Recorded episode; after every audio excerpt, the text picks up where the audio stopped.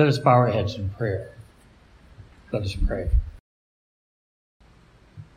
Father, in thy mysterious presence kneeling,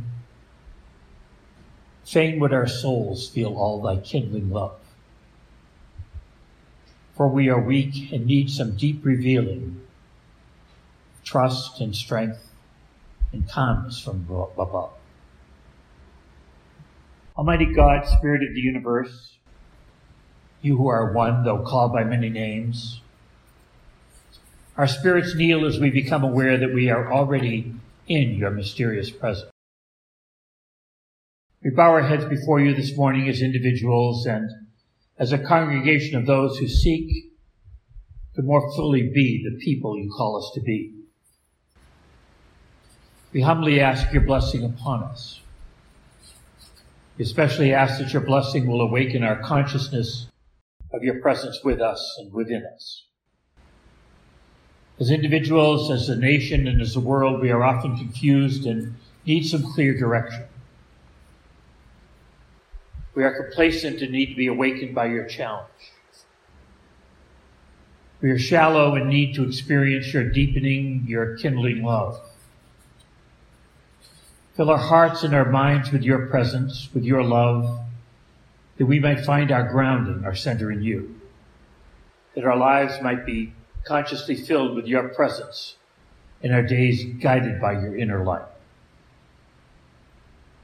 We thank you, God, for the gift of life, for we did nothing to deserve it. We thank you for all those who have been and who continue to be an important part of our life. We are grateful that we have been born into this nation, nation mighty in strength and promise and potential, a nation where we are committed to help every human being realize the fullness of life that you intend for us all. The opportunity to make of our lives what we will, what you will. God grant that we will never take our freedom lightly nor forget that for those around the world are fighting this very moment for the cause that consumed our ancestors in the days of the revolution. Give us the wisdom and the courage to support those who seek their freedom, both individuals and nations, and not align ourselves either actively or by not taking a stand against those who would politically, socially, and economically oppress. Place our feet solidly in the forefront of the movement for human rights, human dignity, human freedom by guiding us first to heal the iniquities in our own nation our own community, our own homes, and then by example, by witness, and by commitment to extend the realm of freedom to all your children.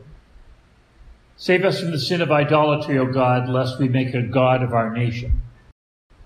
We know that there is only one God, you who are God of all, and it is to you alone that we owe our devotion. Give us the deep revealing that you have promised the deep revealing that will bring us both strength and calmness, the inner peace and trust that come from you alone. Bring our nation under your guidance that we might walk in the ways of truth and peace. We might not forget that we are all brothers and sisters, and that we who have the capability of meeting human need also have the responsibility. God, these moments of prayer, we open our hearts to all those whom we know to be in special need.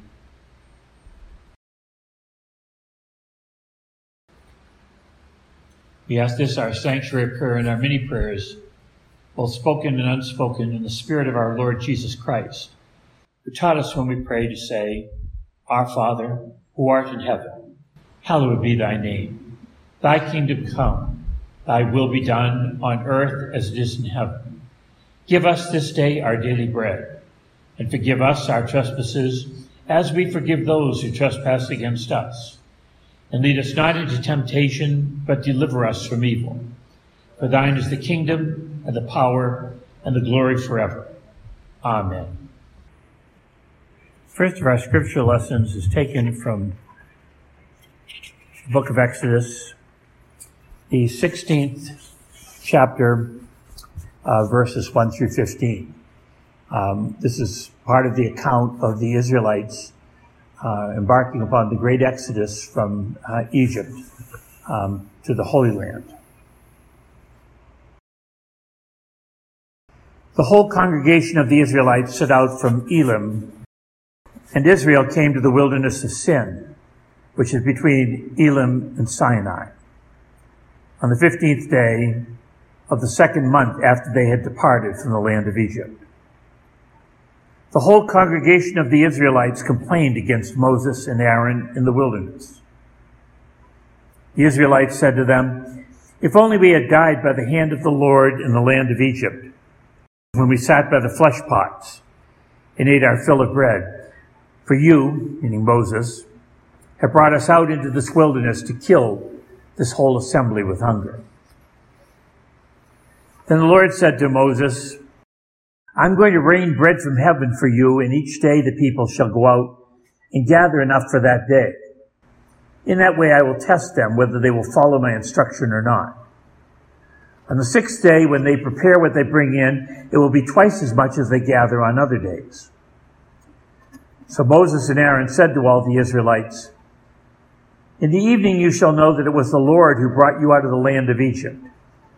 And in the morning you shall see the glory of the Lord, because he has heard your complaining against the Lord.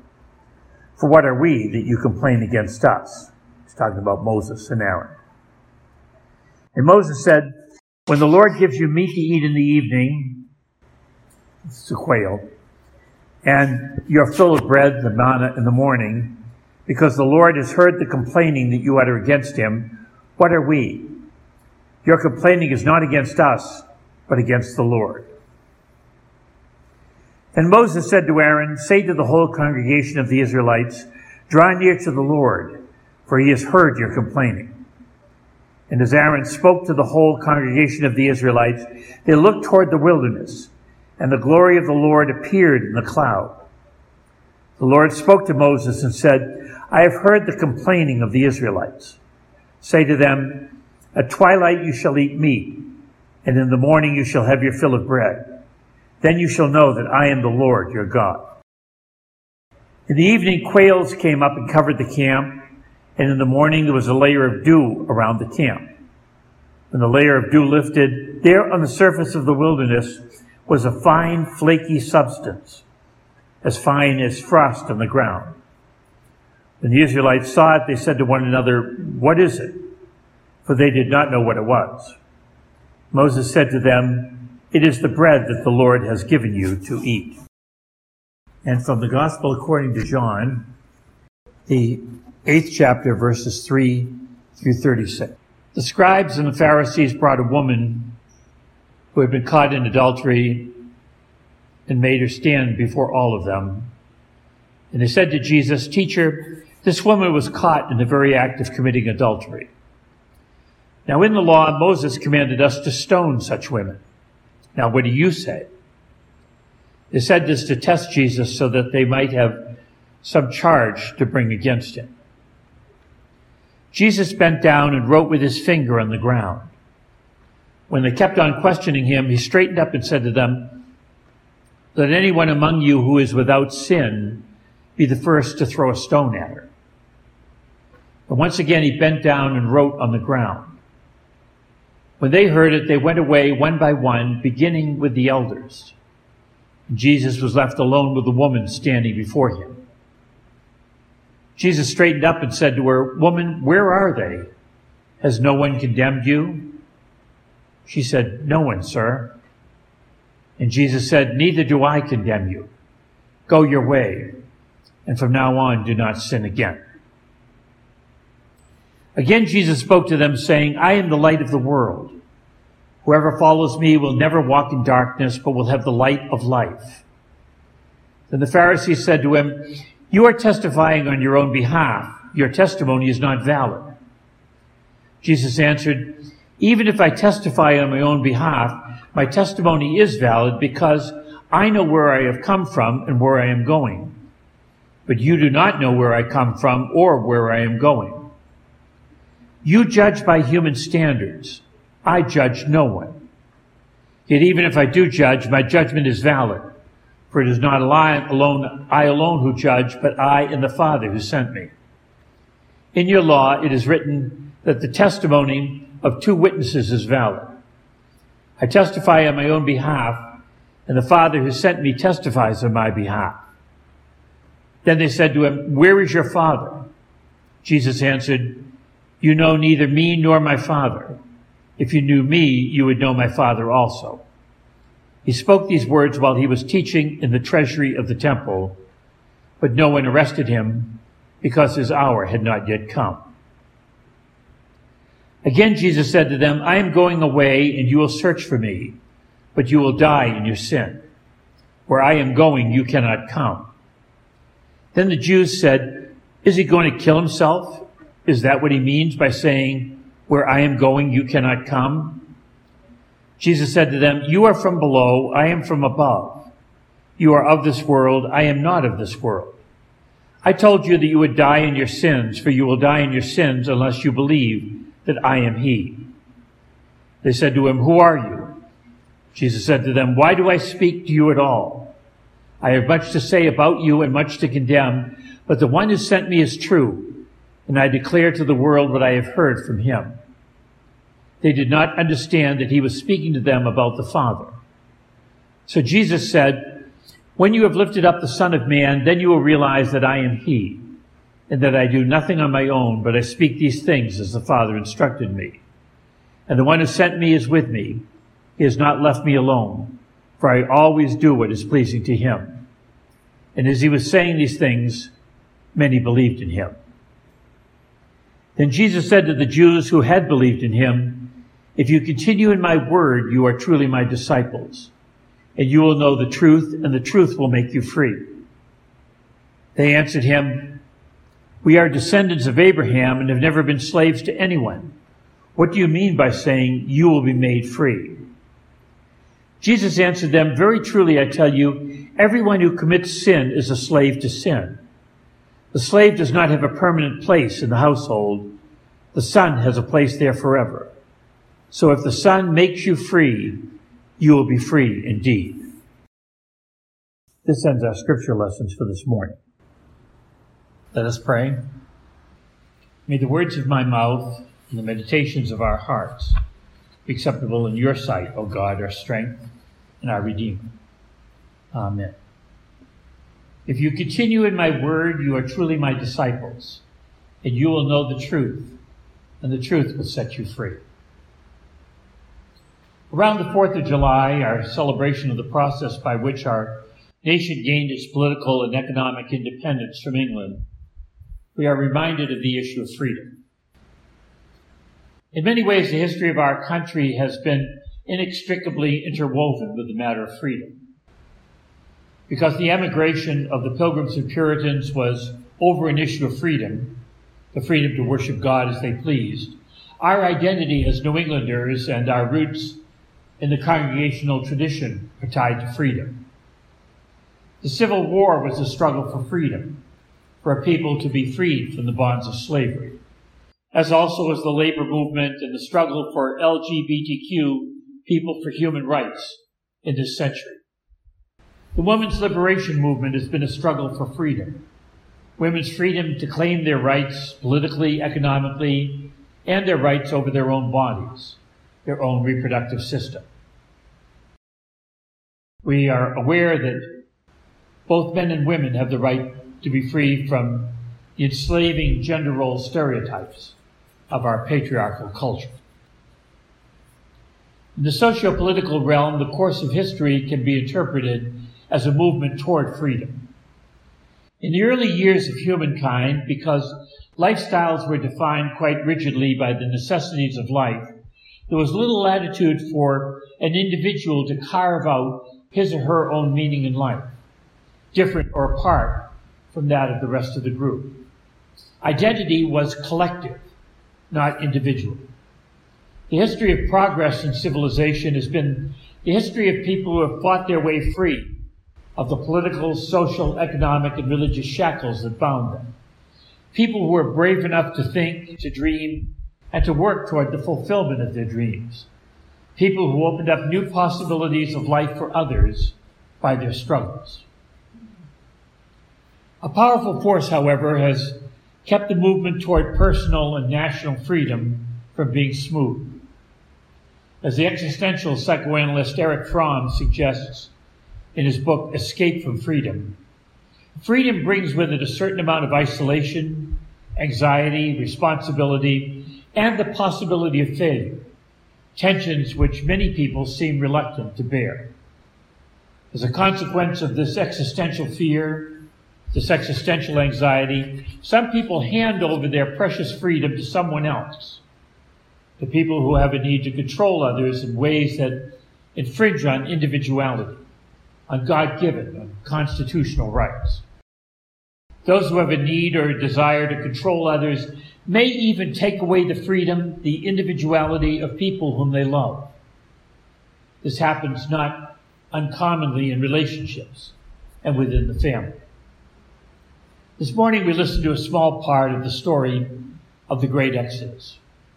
As you recall, Moses was trying to lead the Israelites out of slavery in Egypt to a land that could be their own, a land where they could discover their own identity and live out their God given meaning in life. Moses, initially reluctantly, initially fearfully, went to a great deal of trouble to instigate and then lead this miraculous exodus. He was led on by a dream, a vision that had been planted in him by God, a dream not only for himself, but for all his people. As we heard this morning, the Israelites resisted the hardships that inevitably accompany a journey toward freedom. They constantly whined and complained. They told Moses and Aaron that they would rather die as slaves in Egypt than carve out a new life for themselves in the wilderness, rather than fight for a land of their own in Canaan. It was as if part of them wanted to be free, part of them felt it would be easier, more comfortable to remain slaves. And of course it would. However, as we know, there is a price for everything. And there is a very high price for giving up our freedom. We don't have to go back to the history of ancient Israel to illustrate our tendency to abdicate the rights and responsibilities of freedom. The Bill of Rights in our nation's constitution protects what our founders considered to be unalienable, God-given rights, God-given freedoms. But the majority of citizens seldom take advantage of these rights and are lax when it comes to protecting them. The battle for individual freedom within our country is being fought out day by day in the Supreme Court and in the Justice Department. Within our own and other countries, there are religious groups that would limit people's legitimate rights and freedoms because they believe that they know what God wants, not only for them, but for all of us, and who believe they have a right and a divine call to impose their religious views and values on everyone. Our scripture lesson helps us to realize that the struggle for freedom is not entirely an external battle, like the one we fought against England. It is also a battle within us, for each of us has to fight the tendency to yield the responsibility for our life to someone else. The American philosopher and educator John Dewey, writing in 1939, just before our involvement in World War II, made the following observation. Quote, the serious threat to our democracy is not the existence of foreign totalitarian states. It is the existence within our own personal attitudes and within our own institutions of conditions similar to those which have given a victory to external authority, discipline, uniformity, and dependence upon the leader, capital letters, in foreign countries. The battlefield is accordingly here, within ourselves and our institutions. This battle can be won only by extending the application of democratic methods, methods of consultation, persuasion, negotiation, communication, cooperative intelligence, and the task of making our own politics, industry, education, our culture generally a servant and an evolving manifestation of democratic ideas. End quote. John Dewey had an interesting philosophy of education. Dewey believed that freedom is not the starting point, but rather the goal of education.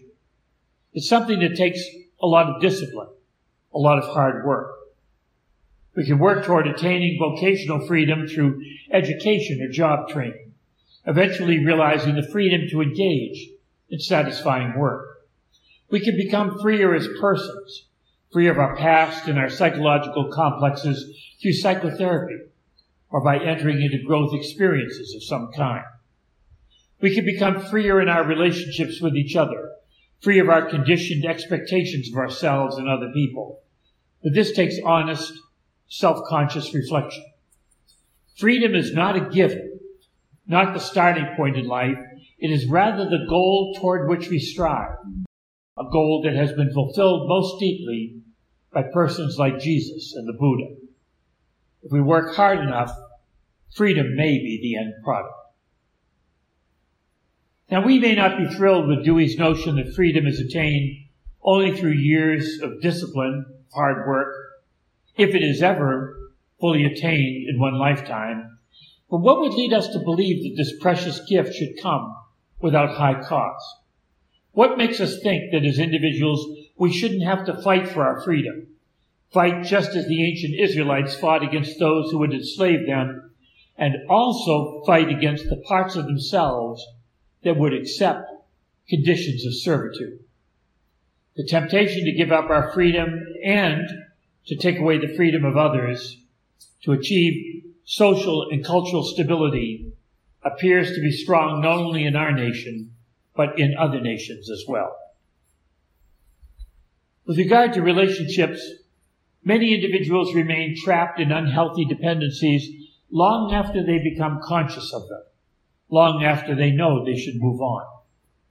These individuals are afraid of fighting, afraid of the loneliness that accompanies freedom, or they are afraid that they will not be able to cope with life, afraid they will make a mess of things once they attain the freedom that should be theirs. In theological language, this stance, the stance of the ancient Israelites, would be described as being tied to the power of sin. If you believe it is a sin to claim your own individuality if it offends others, to affirm yourself if it inconveniences others. Then you are in a bond. If you believe it is a sin to admit you made a mistake in the choice of a marital partner, or a mistake to stay in a relationship the way it is, then you are in a bind. If your theology is built around a God who values peace at any price, a God who cannot accept mistakes, you will throw away your freedom we need to remember how much God values human freedom. As the deliverer of the plagues, God killed many people to get the Israelites out of Egypt. This was the insight that came to Jesus' disciples, that came to Paul and the early leaders of the church. Paul knew that a person might have to offend others to say what needed to be said or to do what needed to be done. This is what the disciples learned from following Jesus, for Jesus stepped on many people's toes. I don't know what makes us think that God does not walk with us on the road to freedom or accompany us in the battles we must undertake. Jesus says, if you continue in my word, you are truly my disciples, and you will know the truth, and the truth will make you free. Paul writes to the Corinthians at Rome, do you not know that if you yield yourselves to anyone as obedient slaves, you are slaves of the one whom you obey, either to sin, which leads to death, or to obedience, which leads to righteousness. But thanks be to God that you who were once slaves of sin have become obedient from the heart to the standard of teaching to which you are committed, and having been set free from sin, have become slaves of righteousness. You see, what if handing away our freedom, not being ourselves fully, is a sin? What if not becoming and being the individual, unique human being God calls us to be is the sin against the Holy Spirit, the sin which can never be forgiven? You have the freedom and the responsibility to make of yourself what you will. God wants you to claim the freedom which is given you. As the apostle Paul points out, it is ours to choose to what or to whom we will become enslaved. To another person, to our society, to secular standards of success, to the fear of assuming responsibility, or the fear of making a mistake. We choose, we create the world in which we live. To become slaves of God means to grow, to become the individuals God wants us to become. The God whom Jesus showed us, whom Jesus incarnated, would not bind us to historically outdated scriptural legalisms. We need to be free from any God or any mistaken concept of God that would stifle our healthy growth as persons. God wants us to grow as individuals and in our relationship with others. God is willing to accept our mistakes as we travel along. This is a comforting realization because we certainly will make mistakes.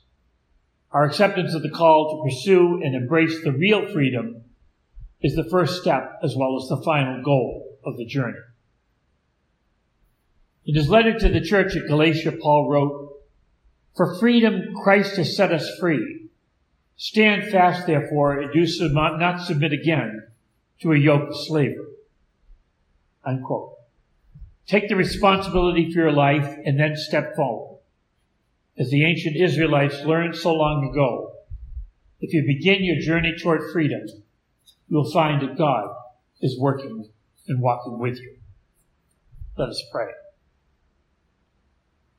Almighty God, help us to learn that only as we become disciples, as disciplined, as followers of your Lord, of your Son, our Lord, that we will become truly free, free to be the unique, whole individuals that you call us to be.